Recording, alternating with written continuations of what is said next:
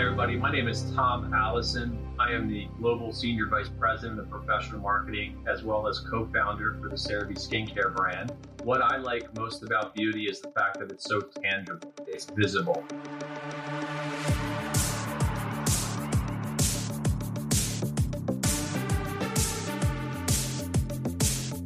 From New York City, you're listening to Beauty is Your Business, covering the intersection of innovation and business in the beauty industry.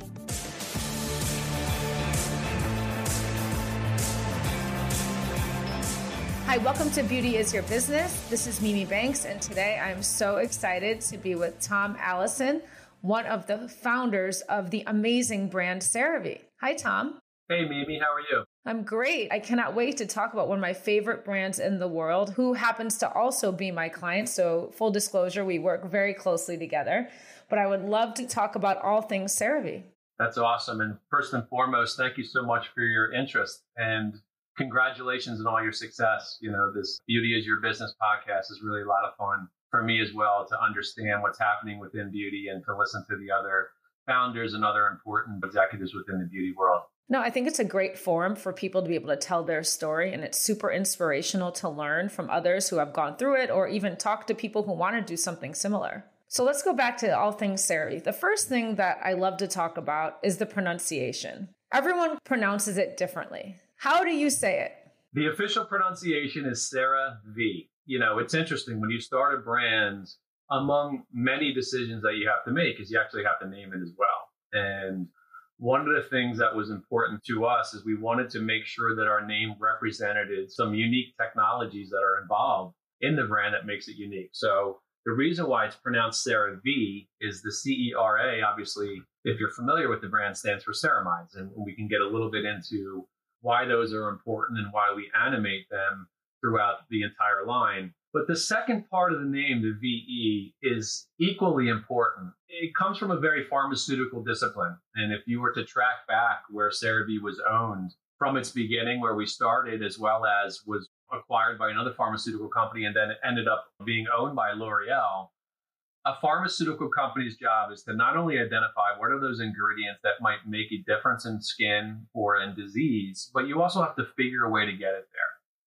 Pharmaceutical companies focus as much on vehicles as they do actives.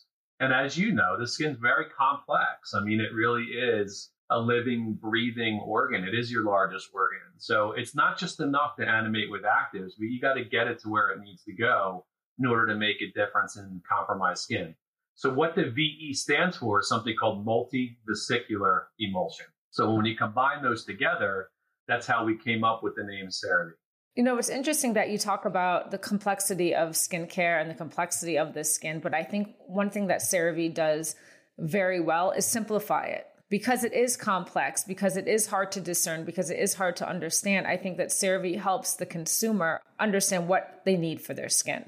No, I think that's a safe bet. You know, we have this saying among the very talented individuals that work on this brand is that perhaps skincare shouldn't be so complicated. Now, that doesn't mean that we don't have a full range. I mean, we are now over probably one hundred individual stock keeping units. We are over one hundred individual stock keeping units. We have a lot of different formulations, and we're trying to meet that consumer at that point of need. But I do think you're right, is that we tried to break down skincare in its simplest forms and try to develop skin type cleansers, some treatment products, as well as the idea of helping to repair and restore your skin barrier through hydration. And it's really those kind of regimen-based steps that we try to drive. And we use colors, for example, on our packaging to make it really easy for the consumer. Our cleansers tend to be in the green family. Our moisturizers tend to have a, a more of a blue family color amongst them. Again, maybe some nuances of blue or nuances of green, depending on the skin type or specific ingredients that we're using, as well as within the middle, that treatment range, you know, using things, colors like purples, you know, and teals and stuff like that. So again, how can we help that consumer navigate the shelf to make a decision for themselves? Another easy thing to understand with our brands is our naming conventions. It's a hydrating facial cleanser. It's a foaming facial cleanser. It's a moisturizing cream. It's a daily moisturizing lotion. Really trying to break it down in the simplest terms, because we realize when you go to shelf or when you're doing some search online, it can be an overwhelming category to try to tackle. So overwhelming. The aisles are crowded. The brands are crowded. It's hard to stand out. But CeraVe had a moment, and it's still having a moment, because you can't talk about CeraVe without talking about TikTok. And even being on the inside of this, it was wild to watch the explosion that all of a sudden we didn't have a TikTok page. And we started to see these people talking about CeraVe. No doubt about it. And, you know, if you were a consumer, still are a consumer, we want to thank you, obviously, for your support, because you stuck with us where we had some challenges, I think, on supply. We are well out of them, and we put together a really strong manufacturing plan and are now shipping the customer at the level that we should have been all along. But it really speaks to how we were also caught off guard. But I'll be the first to admit, if any brand was going to go viral like that, CeraVe deserved to be that brand, because ultimately it's always about product performance and value for proposition. That is CeraVe in a nutshell. And it goes viral. I think the only way you can go viral is in the way where it was inspirational and you had a lot of people replicating their experience, having fun with it on a platform like TikTok, is because the product performed. It made a difference. And the product works. It's really efficacious. I mean, there's a reason why it's the number one dermatologist skincare brand. It's a reason why the dermatologists and medical professionals back CeraVe, and it's such an important part of the brand. So it goes hand in hand. The other nuance, I think, as you bring up the dermatologist, is our unique relationship, but it's also so important to us. It's actually part of our name. So we had tackled already how to pronounce CeraVe, but if you notice right under the logo, it says develop with dermatologists. So what that means for the audience is every single formulation, even before we had any product on the shelf, because we were part of the dermatological pharmaceutical world and had built some really meaningful prescription medications within that space across several diseases, we sat down with the formulation and ingredients experts. Think of these physicians as the physicians that teach other physicians.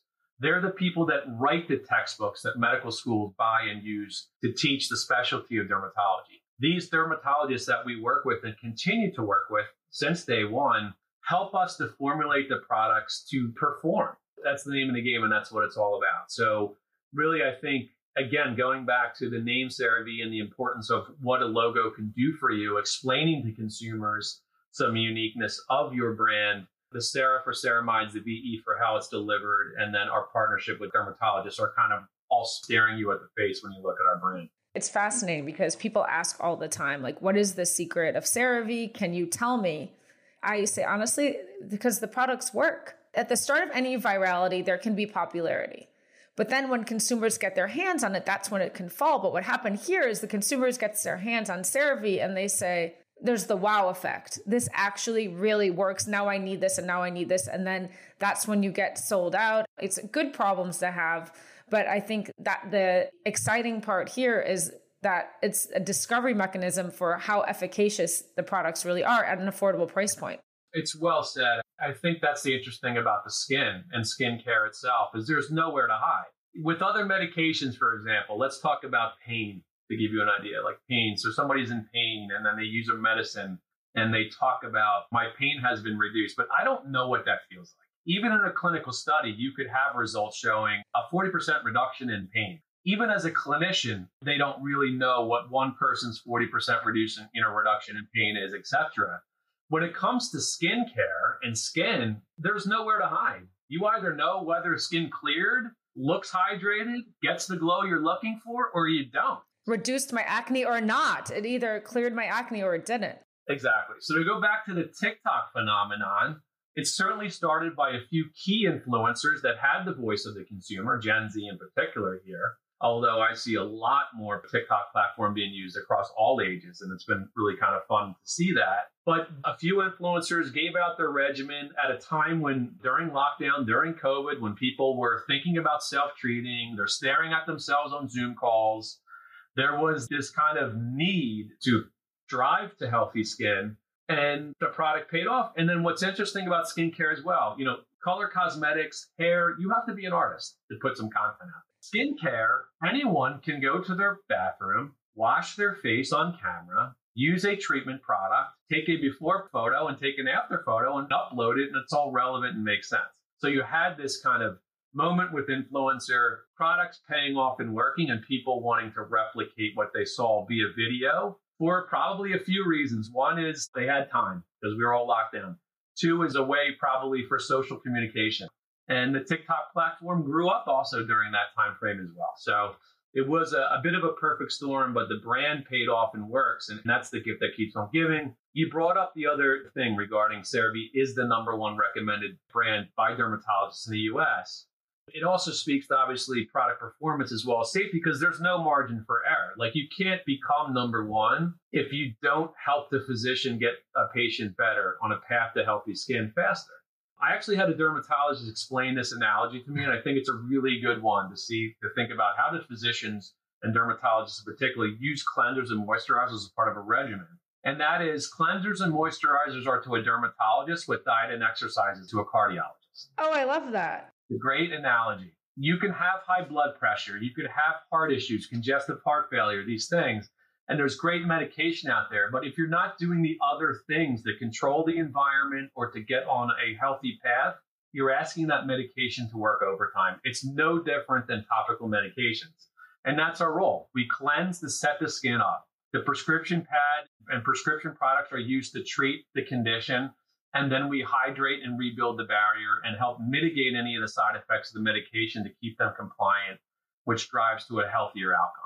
And that is why CeraVe was started in the first place, was to help another customer that we serve, the healthcare provider, the dermatologist in the U S marketplace, now globally treat patients and get them as better as fast as possible. So I love that. And let's talk a little bit more about that. As a fellow founder, I'm always excited and interested, and I'm sure everyone listening is fascinated to really understand the beginnings of how CeraVe started. And as the co-founder, I'd love to hear the founder story. Yeah, sure. So I got into beauty, into skincare, I will call it by accident. So I'm also have a very strong and long-standing sales background. So I'm not a traditional marketer per se, a little bit different where a lot of marketers start in kind of a junior marketing associate role, learn about the four P's of marketing, and then kind of extend their career that way. I had always been on the sales side. So even when I graduated college, I got into consumer goods via food company, as well as a company called Lever Brothers, which is now called Unilever, which had brands like Dove and Caress and all and all these other stuff. Kind of started my career calling on retail stores. So literally kind of door to door, learning how to sell and talk to all different types of people to influence them to buy end aisle displays. And this was kind of the wild west of retail back then too, where everything is so tightly controlled by the headquarters today. A lot of managers back then at the retail environment had a lot of autonomy to make decisions on behalf of their local group. And then there was this, you know, army of salespeople that would go in to talk to them to try to influence what they were doing within their store. It doesn't really exist today. But I started there, and then I heard about this thing called pharmaceutical sales. I had some friends from college that started doing this. It sounded interesting. There was more money in it. Obviously, it can be a big motivator, especially when I was getting married at the time and starting a family and all this other good stuff. And by dumb luck and through the good grace, got the opportunity to jump right into dermatology, working for, I would say, the largest dermatology company at the time. And it was there that I learned about the skin and skin disease and how it takes a full regimen to treat a patient, et cetera. But also because of my consumer background, that company I worked with had some consumer offerings as well. And I was able to kind of have a dual role where I was learning about the skin, calling on dermatologists door to door, but then also kind of still kept to keep my roots within the commercial sales side of the business, like four P's of promotion and price, where it should be placed on shelf, that kind of thing. And, you know, had the opportunity to spend some time there and then jumped to another small pharmaceutical company to build a derm business with three other colleagues from the prior company. And it was while we were there that we were developing what we call an armamentarium. That's a fancy medical word for kind of toolbox of treatments for different skin diseases, acne, atopic dermatitis or eczema, psoriasis, those kind of things. That we also saw a huge opportunity to develop a new consumer goods product, over-the-counter product, cleanser and moisturizer to help physicians drive a better outcome. So in essence, it was kind of building a better mousetrap. And when we looked at the market back then, I really thought as a reverse engineer, kind of where were we in the marketplace, there really was two schools of thought in skincare. One was do no harm. There was a do no harm approach. So, and brands still do that today, where they're really just animating on sensitive skin, or we're free of, and we won't disrupt anything. You know, their other school was like, you know, the heavier, the better, more occlusive, grease, grease wins. You know, you really want to grease up the skin in order to prevent that hydration. And that's really why we developed the CeraVe brand, was to kind of think of an efficacy first story through ceramides, physiological lipids, partnered with humectants and emollients, plus the thinking strongly about the vehicle, because we know vehicles matter being in the pharmaceutical world, to really drive efficacy, but also high compliance as well as safety. So you're kind of like trying to be all things, and the first brand to do that. And we were the first brand, I would say, at mass scale to think about ceramides. It feels like today, almost everyone's ultra form of their brand contains ceramides. We had them from day one. And it's fun, the fundamental, it's in the name. Right. right. And that, going back to this develop with dermatologist concept, the dermatologists, again, those that know skin the best, were the ones that really help us drive that. So imagine us being in a room with these thought leaders, building something from scratch together to compete. And it, we were started very, very humble beginnings. You're talking about three single S K Us, our hydrating cleanser, which is still our best-selling cleanser today, moisturizing lotion, and moisturizing cream.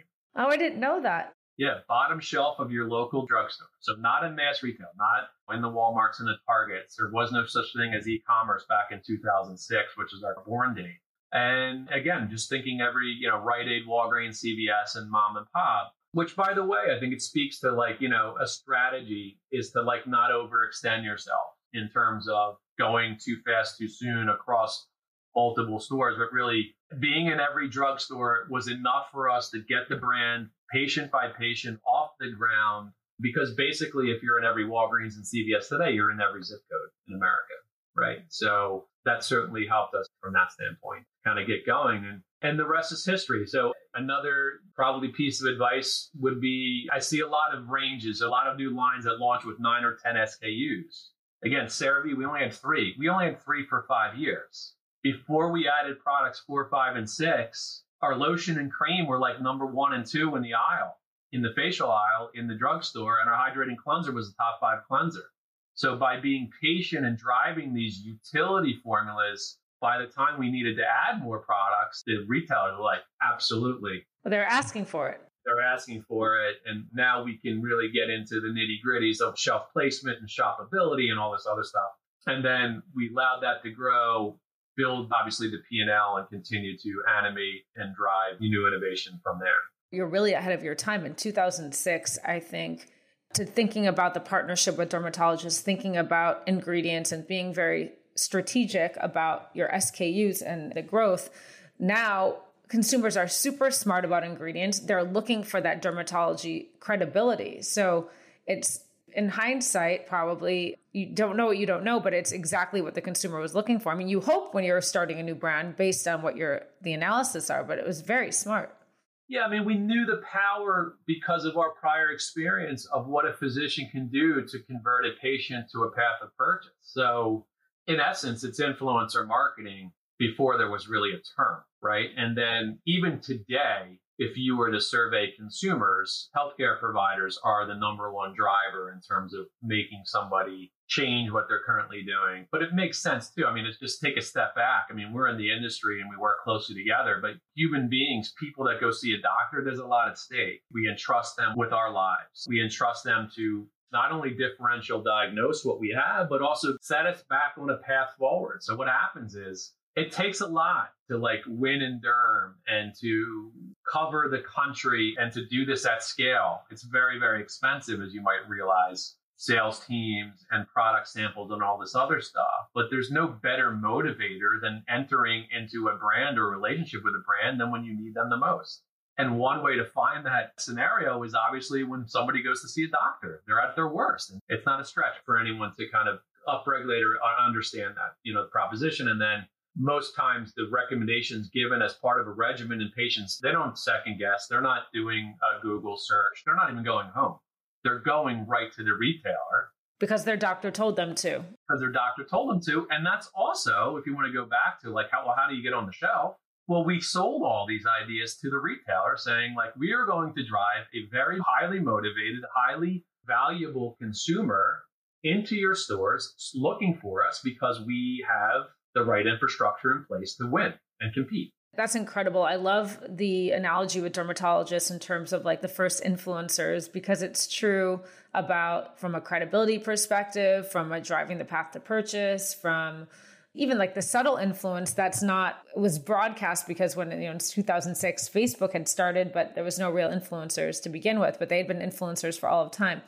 So while we're on the subject of dermatology, can you tell us a little bit more about your role and what you do and how you work with dermatologists? Yeah, I pivoted out of sales. So I was running the commercial sales business back all the way into twenty sixteen. So brand started in two thousand six, did it for about ten years. So that would be as we expanded distribution, expanded items, I was running that side. But because of my medical background and tie to dermatology, I always had my foot in different jobs, such as part of product development team, part of the professional marketing strategy. And then I pivoted into what is now my role, which is global head of professional marketing.